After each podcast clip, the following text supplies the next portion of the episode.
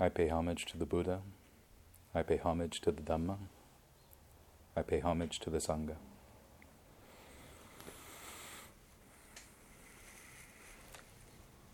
Feels like it's been a, a long time since I've been here.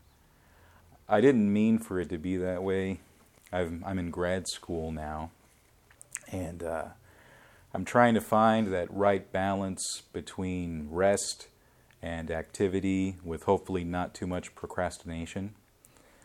And so I've found myself either busy Sunday doing homework and catching up on reading, or just needing the rest and not looking forward to the drive from Fullerton to Koreatown. But I am glad to be here today with all of you. Very grateful. And even afterward, I get to go to my parents and see my sister who is celebrating her birthday, and I get to see my niece. And altogether, this is turning out to be a pretty nice day. I woke up not sure if it would be, but so far, so good. We'll see. So my my topic today, hopefully there there is one.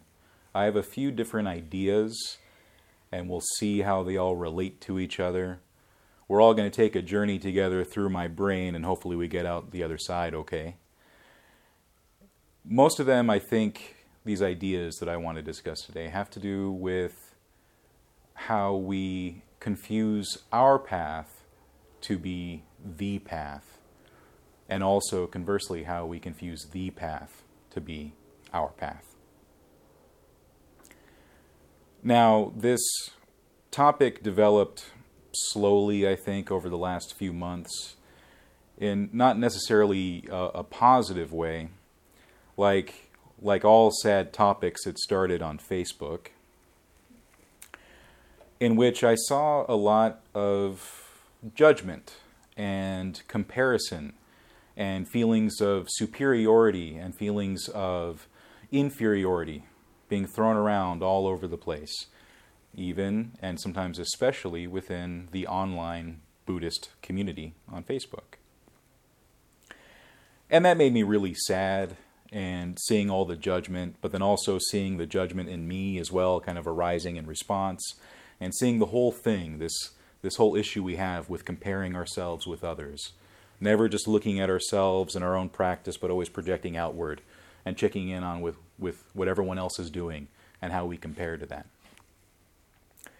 And then also, while I've been really busy and staying away from this temple, which very much feels like a home to me, I've come across other Buddhists of different traditions here and there, and it's always very nice. But then I've come across a couple people here and there who um, are filled with, let's say, certainty that the way they practice is the right way. There's a feeling of, of arrogance there, a feeling of of judgment there that rubbed me the wrong way. It was very disheartening. Uh, I would I deeply reacted to it to the point where I even questioned my my own involvement in the community. Not necessarily my commitment to the Eightfold Path, and as a Buddhist, I feel very confident in that. I have good faith and confidence in the path as it's worked for me, but the institution. And so I had to look and see why I was reacting so strongly to these feelings of judgment because, quite honestly, I was reacting with judgments of my own. And so, in looking back and looking back and, and investigating, I, I once again went over the, uh, the ten fetters.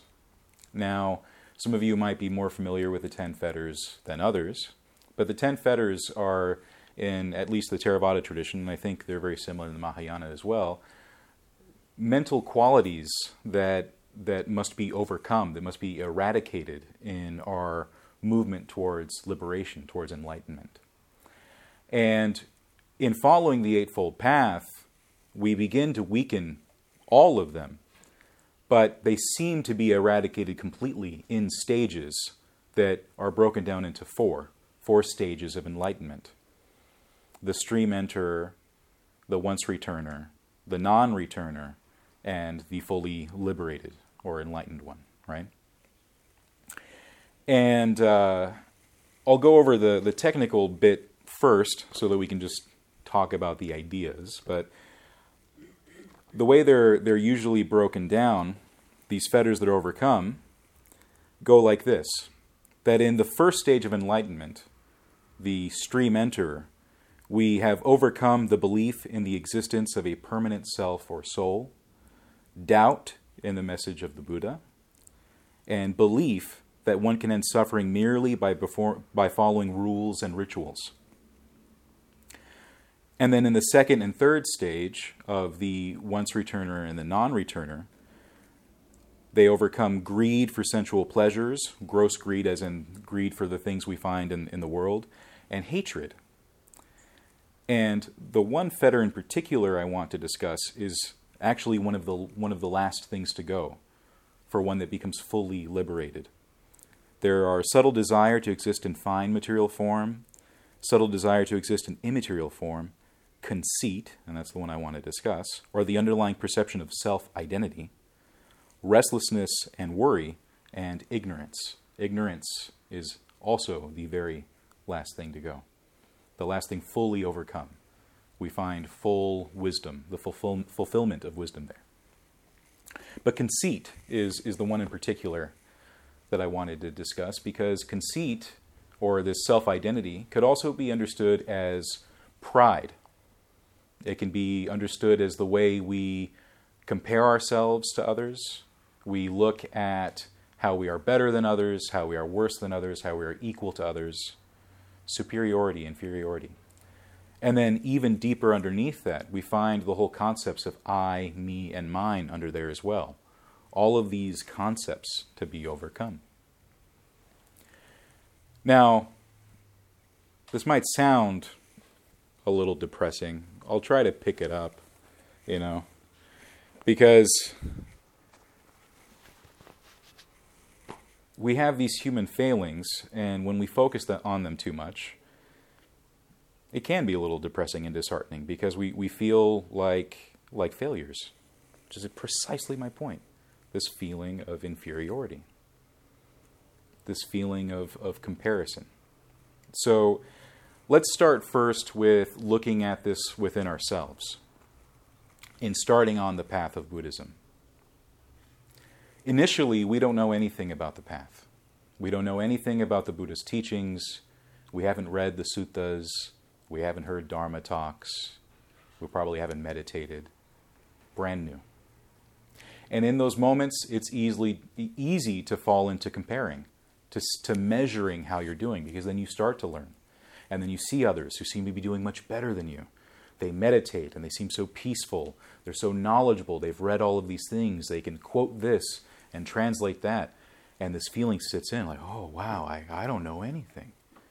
I'm so bad at this. You learn the precepts. How am I ever going to stop doing this or promote doing that? We have these feelings that arise.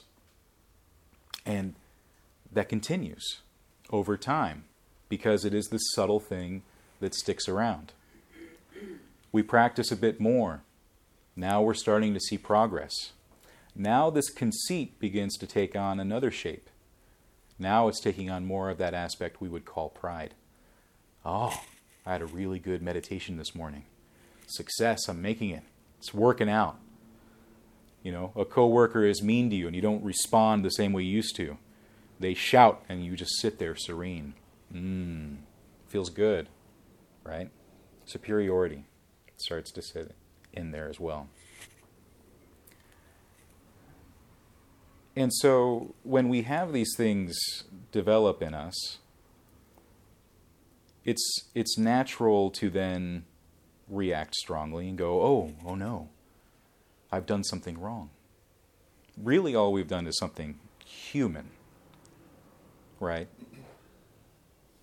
These these feelings that we have. And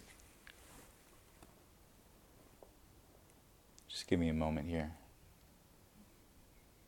See, because I said I didn't want to make this a sad talk, and I can already feel the weight in the room. I do like to make jokes. I worry sometimes I make too many. I'm going to get in trouble one of these days for all the jokes I make. Got to remember, I'm not a comedian. But but in truth, these feelings don't go away whether you're you're new or you've been practicing for a long time, and they only become more nuanced, I think, and more difficult once you start teaching. I know that for myself, I always am judging myself and others. It's something I've struggled with for a very long time. I know that for me, oftentimes when I sit up here, I, I feel a bit like a hypocrite. You know, here's this overweight bearded guy telling you about the middle path. I'm not sure if that's anything I can confidently teach. You know, I, I'm I'm too deeply invested in delicious food, too deeply settled into the, the suburban life of a of a married man. You know, what can I tell you about renunciation? And yet, in some ways, I've I've been successful. I, I don't often talk about it. But the success sometimes scares me because it is easy to then judge and measure other people by my successes, measure other people by my understanding. And I think that when we look at, at the, the Buddhist community, uh, especially in, in America where it's still forming, those judgments need to be noticed, especially because here's this new thing that's sprouting up in this new land and the judgments, the conceit, the, the feelings of superior, superiority and infer, inferiority seem to be moving groups in different ways, further apart from each other. And I find that same tendency in myself to feel like others should think the way I do, practice the way I do. And the way I practice, the way I think, is, is very different compared to the average Western American Buddhist, who usually is coming from a Christian background, who is in some way still reacting to that or still working within that paradigm, even within Buddhism. Uh, I often come across Buddhists who are still very caught up in, in sin, when in Buddhism there is no sin, or caught up in, in this, this feeling of, of guilt when they've done something wrong, also very similar to sin. And again, we're, we don't often talk about guilt that way. Or reactivity to the idea of anything that might seem religious. Now, for me, I, I mostly come from a pagan background. You know, even though I, I began practicing Buddhism when I was around 12, I was also practicing a lot of other religions and mostly associated with pagan people and pagan religions. So, as I grew up more and more in, into Buddhism, I didn't have a lot of those strong reactions to the, the spiritual aspects of, of religious Buddhism. You know, lighting incense, chanting, the belief in, in devas and nagas and all of these heaven realms and hell realms. For me, it actually felt quite natural going to traditional temples felt a lot like, in some ways, even like the Catholic Church, but also like pagan ritual. And it's easy for me to sit back and look at American Buddhists who are more secular and then compare and see myself as superior. But then, what good is that?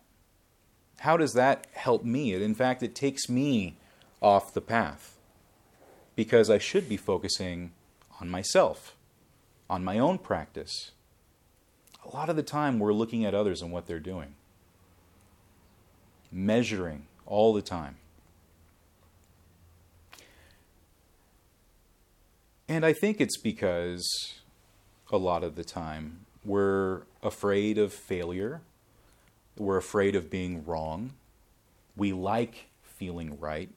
And we like feeling superior. And we like knowing, knowing that we have the truth.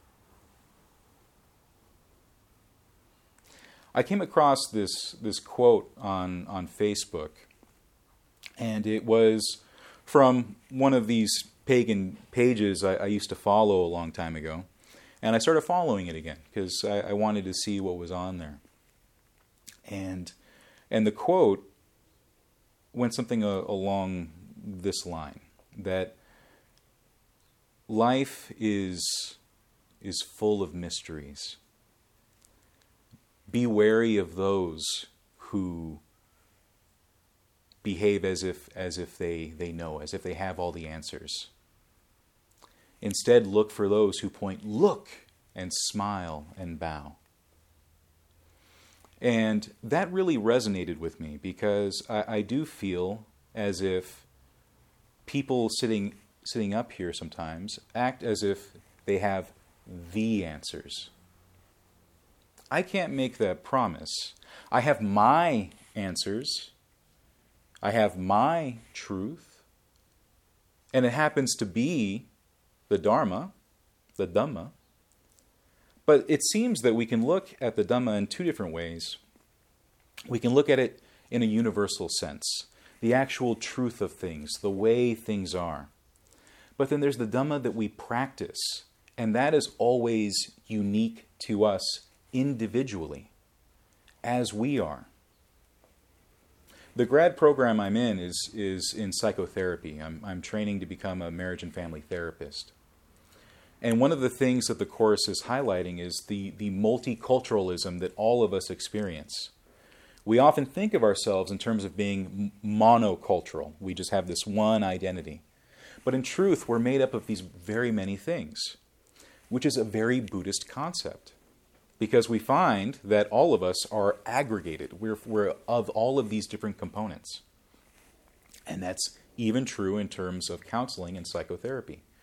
We're multidimensional, made up of many different things that make us unique. You know? In a day when snowflake has all sorts of connotations, indeed we are all snowflakes very individual.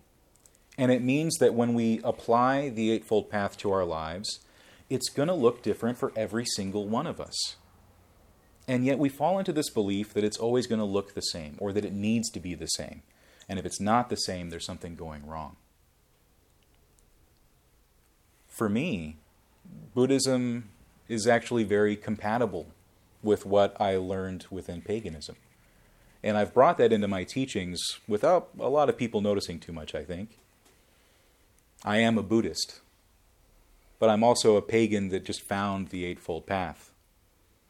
I still find myself finding nature as something sacred. I find myself finding the senses as a useful tool. Some people take the senses and think that because we are moving away from sensual pleasure sensual greed and attachment that we do without. When I read the teachings, I see that the senses are tools that can be used in pursuit of liberation. The very practice of meditation is coming in tune with the body, understanding it, becoming intimate with it. You'll notice that in the teachings I've given over the last year and a half or so, maybe, I've used words like like sacred. I've used words like like reverence. But those are my own terms. They might be useful for you. They might not be. And that's okay. Some people act like that's not okay. You need to think just like them. I never have that expectation. In fact, I get scared when I hear people have that expectation. Because we're all trying to find our way through. We're all trying to find our own peace. And we find that even in the Buddha's lifetime, his own disciples took the path and made it their own. Not everyone was imbued with the same skills or same gifts the understanding they had was universal in that it came down to the same four truths. Universal in that we were understanding suffering and the way it arises, the way it passes, and the path. But for each of them, they, they embodied that in different ways. Two very famous examples are the, the, the disciples Sariputta and Mahamoggallana, right? These two men were like at the, at the very epitome of, of the Buddhist disciples, and they were arahants. They were fully enlightened. And yet they were very different in their approach. Sariputta was a scholar. He was so knowledgeable. He, he could recite many passages. He, he was, in fact, the, the one entrusted with the, the Abhidhamma when the Buddha decided to begin teaching it. Mahamoggallana was a very skilled meditator, and he had you know, gone through all these jhanic practices and could travel to different realms, as the story goes. And, and he, he was able to see in a different way the same truth, but more intuitively. And then you have other disciples of the Buddha who were not skilled at anything, really. You know, they were just kind of bumbling around until they came across the Buddha. And then he gave them techniques to realize the same truth, but in their own way. Some received a flower and, and meditated on that. Some received a cloth and were told to clean with it and to see what happened. We see all these ways that, that this universal knowledge, this universal wisdom of suffering, looked different for every single person. So if we can see that, even in the, the lives of the great disciples of the Buddha, why do we think it's different now? Why do we compare ourselves to others? Why do we look at how much they've achieved and how little we have, or how much we have and how little they have? Or they understand it this way and I understand it that way. I, I see little little benefit to that way of thinking. And I bring it up not not because I'm good at it. I think I'm actually pretty bad at it. I've spent most of my life being a very judgmental person. And I would say even insecure. Trying to make sure that I am doing better than others for my own sense of self worth. And this, this quality of conceit is so insidious that even as you begin to realize this about yourself, the bigger part of it, it starts to still come out in subtle ways. Like, oh, I'm undoing all of this stuff. Isn't it great? These other people haven't done it, though. Oh, there I am. I'm in it again. So, in those moments, the best thing we can do is just bring ourselves back to the very basics of the path. There's a lot of philosophy in Buddhism if we search for it. The Abhidhamma, in particular, is the is the every all the fat cut off. It's just the meat of Buddhism. It's really just it's all condensed in there, and it's not easy to understand. It's it's not even easy to memorize. And I, I, even had someone ask me recently, who's who's studying the uh, the Abhidhamma, like to become like an arahant, to become enlightened. Do you, like, do you have to to know all this, like have it all memorized? And I said, you know, probably not. It's a long, a lot of long lists, but I do think you have to know it intuitively, understand it intimately, recognize it when you see it. But have like an encyclopedic list in your head, maybe not but it's there. But when we come across the actual difficulties of life, when we come across these fetters, these difficult emotions, these difficult mental formations, these forms of consciousness that we find, the best thing to do is to go back to the basics. No matter how advanced we think we are on the path, because that advancement might be just another illusion another form of identity we're holding on to. So, better then to just go back. Look at the Eightfold Path. Look at the precepts. Look at Sila, Samadhi, Panya. Get back to that. Stop with the comparing. Stop with the looking at someone else's grass to see if it's greener. Stop judging. Not easy. But that's when we start using qualities like concentration, tranquility, because we can bring ourselves, collect ourselves to this present moment, sit and watch it without judgment. We practice this way on purpose because we are trying to quell this reactivity that we have. We can collect ourselves and experience what it's like to have a rest, have a rest from this crazy mind of ours. We've all got it, this crazy mind. Over time, we begin to see the way all of these formations are illusory. You know, they, they, we think they have substance, and they don't. We think that the stories are real, and they're stories. We tell ourselves so many stories. I know that when I sit to meditate on some days, I'm writing a novel. And conceit, self identity, I, me, and mine, feelings of superiority and inferiority are just the same. More stories that we tell ourselves. The best thing to do is to watch it. Watch the story. And if you watch closely enough, you can see the pen working. Ah, illusion. Mada, right? We're never too good for the basics, for just getting right back down to it, the Four Noble Truths. Because, as complex as it all seems, all of it, the whole big picture, and trust me, it's really complex. I mean, I, I think I tried to give a talk one time on the like the 37 qualities of like the enlightened mind or whatever and it just it was just this long list of things i was trying to go through in talking about the senses and i don't know why i thought that'd be a good talk because we have people here sometimes who are brand new. Like let me go through this long list it's just words spilling over you and they're important to know of course they are and if you have the ability to start memorizing them, by all means. But when it becomes overwhelming, or you feel lost, caught up in greed, in anger, hatred, delusion, and ignorance, just get back to that core inside. Get back to yourself.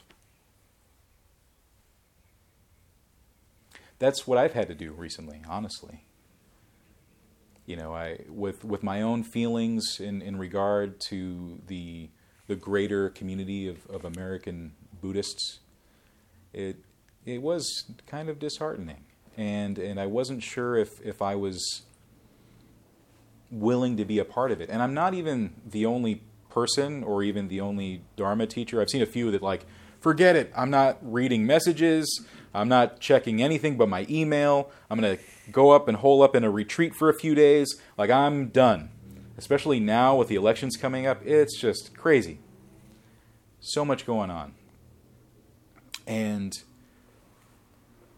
meditators are actually pretty sensitive to all this stuff. You would think that because we meditate, oh, we're, we're untouched, unaffected. But in truth, because we spend so much time with our feelings, we're really sensitive to the smallest shift, the smallest change. So over time, that sensitivity becomes very subtle, and we feel the slightest bit of greed, hatred, delusion. We feel like, oh, there's a little bit of sloth and torpor, there's a little bit of, of, of jealousy, there's a little bit of conceit, a little bit of pride. And we see the, the ripples, the small ripples on that pond. That's actually a sign of progress. It's a good thing that we can see it, but it's uncomfortable. Because the way we used to live, we didn't see the small ripples. We generally didn't know anything was wrong unless there were big waves. So the fact that we can see the small ripples is good. It is progress. But progress, because it's Buddhism, feels a lot like failure. And that's okay too. All right. I'm, I think I will end here. I, I hope that that was coherent. I can't make promises for that. Did we all get through to the other side okay? My brain's a jumbled place right now. I apologize deeply. But in any case, uh, with much gratitude and, and loving kindness, Thank you.